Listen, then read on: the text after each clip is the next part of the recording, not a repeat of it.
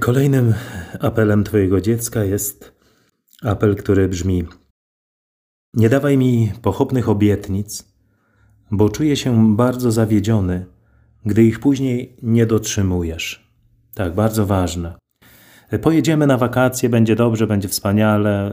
No nie pojedziemy na wakacje, bo jestem zmęczona, bo, bo tam pojedziemy do lasu, pojedziemy na grzyby, pojedziemy do wujka, do cioci, zrobimy razem to i tak dalej. I nie robimy.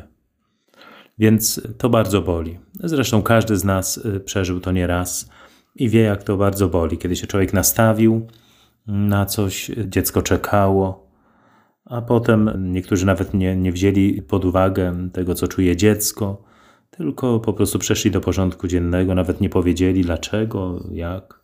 Oczywiście wszystko jest do wytłumaczenia, e, kiedy siądziemy, też nie boimy się, że ktoś będzie miał focha, że na przykład no nie możemy pojechać, bo babcia jest chora Obiecaliśmy, że pojedziemy na wakacje, ale babcia jest bardzo chora, muszę zostać przy łóżku, a dziecko się nadącało.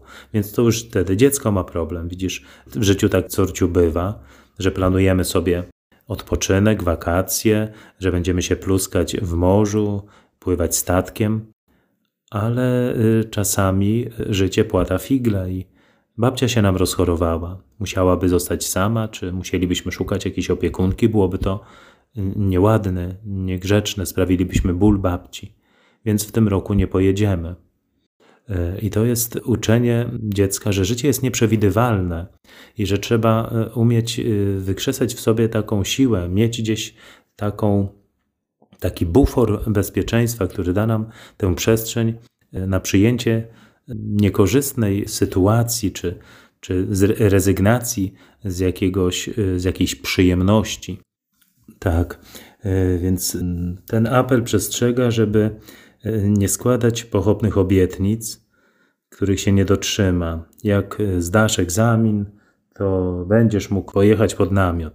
A potem mama mówi: No wiesz, jesteś za mały pod ten namiot, obiecałam ci, ale, ale nie jedziesz. I dziecko czuje się oszukane.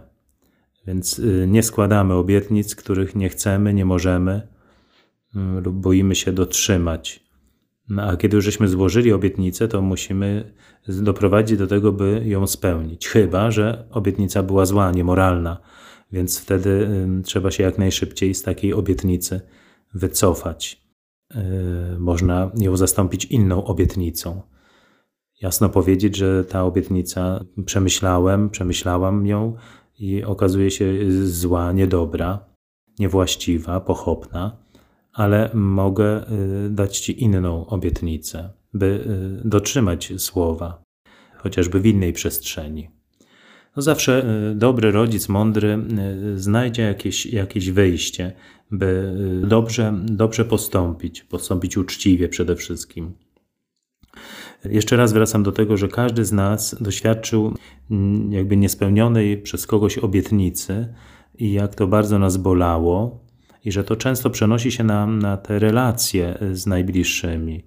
I ktoś taki używa później takich dużych kwantyfikatorów, mówiąc, że a moja mama to nigdy nie dotrzymuje obietnic, zawsze y, coś mi obieca, a potem w ogóle y, nie, nie, nie dotrzymuje. A tata składa obietnice, a potem zupełnie o nich zapomina albo zasłania się pracą, zmęczeniem, obowiązkami.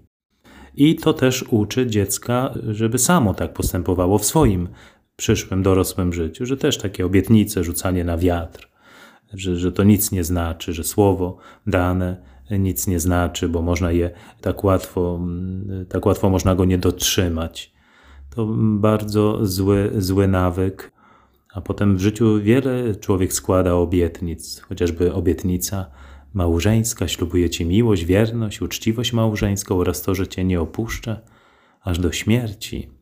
To jest obietnica, czy w sakramencie święceń, jak kapłan ślubuje Bogu y, właśnie wierność, y, czy, czy inne obietnice, które składamy w związku z naszą pracą, nie wiem, lekarze, przysięgę Hipokratesa, czy inni ludzie, którzy y, mają różne inne zawody, które łączą się ze złożeniem jakiejś obietnicy, że będą stali na straży prawa, zdrowia, odpowiedzialności.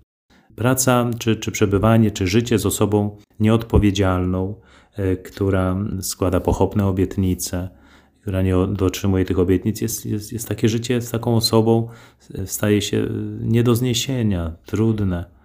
Więc uczymy się dotrzymywać obietnic. Lepiej ich nie składać, niż składać i nie dotrzymać. Lepiej nic nie mówić, przemilczeć pewne rzeczy, odroczyć coś, powiedzieć, przemyślę to, skonsultuję z tatą, to o co prosisz. Bo czasami dzieci wymuszają na nas, żebyśmy złożyli jakąś deklarację, obietnicę, a potem się do niej odnoszą, odwołują.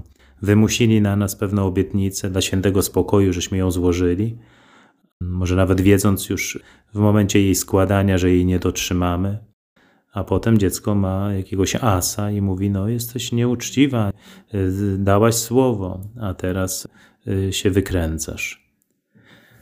Więc przypomnę jeszcze raz ten apel: Nie dawaj mi pochopnych obietnic, bo czuję się bardzo zawiedziony, gdy ich później nie dotrzymujesz.